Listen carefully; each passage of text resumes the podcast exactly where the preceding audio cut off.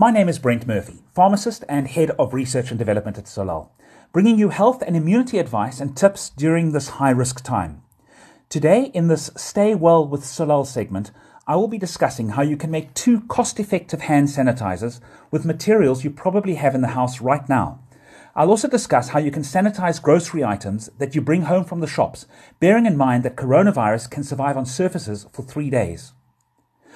First, a question I'm often asked is which is more effective, soap and water for washing your hands, or a waterless alcohol based hand sanitizer?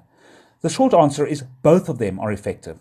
The technical answer is that soap and water is actually a little bit more effective. And this is because soap more effectively dissolves the fatty skin that surrounds all viruses.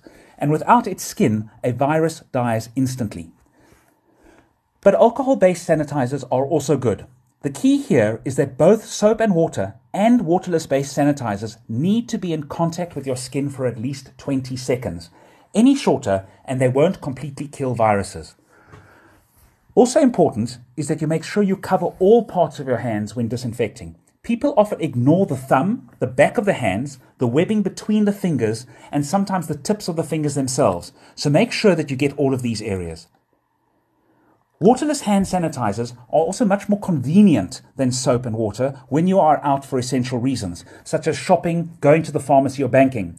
They are also important to use regularly. For example, after pushing around a trolley, pressing the ATM buttons of, uh, of when, when banking, or credit card machines. But as many of you would have experienced, there is often a shortage of hand sanitizers, and sadly, where they are to be found, they are often overpriced. But you can make your own hand sanitizer. I'll give you two different recipes that comply with the World Health Organization and other gold standards in hygiene. The first is an alcohol based hand sanitizer, but you can't use things like whiskey, gin, or vodka because these contain too little alcohol. To be effective, you need a hand sanitizer with at least 60% alcohol concentration, ideally 70 to 80%.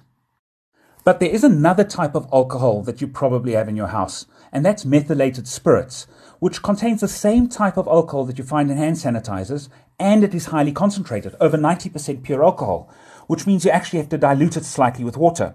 The only difference with methylated spirits is it has added purple coloring, as well as a substance that is unhealthy to consume if you were to drink it. However, when applied topically, this type of alcohol works very well to sanitize your hands. But methylated spirits is a little bit too concentrated, and as a result, if you were to use it neat, the alcohol would evaporate off far too quickly and would not be in contact with your hands for the full 20 seconds required for it to be effective. So here's the recipe. Take three quarters methylated spirits and dilute it with one quarter water and put this into any empty trigger spray bottle that you may have previously used, for example, cleaning windows or kitchen counters once the bottle's empty, obviously. And then spray this onto your hands, and you have a very effective hand sanitizer.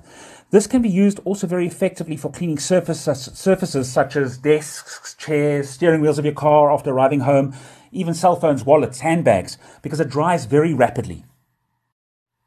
A second hand sanitizer you can make can, that can be used on surfaces such as food preparation areas, bathroom handles, car seats, etc., is a sanitizer that you make out of household bleach. Now, bleach actually contains chlorine, known as sodium hypochlorite, which, if diluted correctly, is very safe and effective. Chlorine, as you know, is often used in drinking water and also swimming pools, so it's very safe. You can use any brand of bleach so long as it contains 3.5% sodium hypochlorite to start with. Bear in mind at this concentration, it's dangerous to touch with your hands, so be careful when you pour it out. Check the label for both the 3.5% as well as the sodium hypochlorite. The dilution is to make this hand sanitizer is as follows. Take 10 milliliters of this bleach and add it to a cup of water. If you want to make more, for example, 750 milliliters to go into a trigger bottle, simply multiply by 3. So 30 mils of bleach into 750 mils of water. This is now very safe and effective. Use this to spray onto hands, countertops, door handles, car seats, even into the air, since coronavirus can live for a few hours suspended in the air. Furthermore, and lastly, you can use this to spray onto your groceries, onto the packets, the, gro- the outer packaging, and onto the groceries themselves when you bring them back from shopping.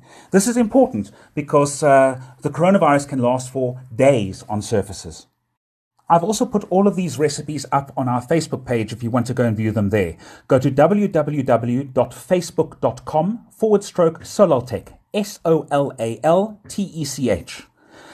Thanks for listening to the Stay Well with Solal segment, brought to you by a leader in health and well-being, Mind, Body, Solal.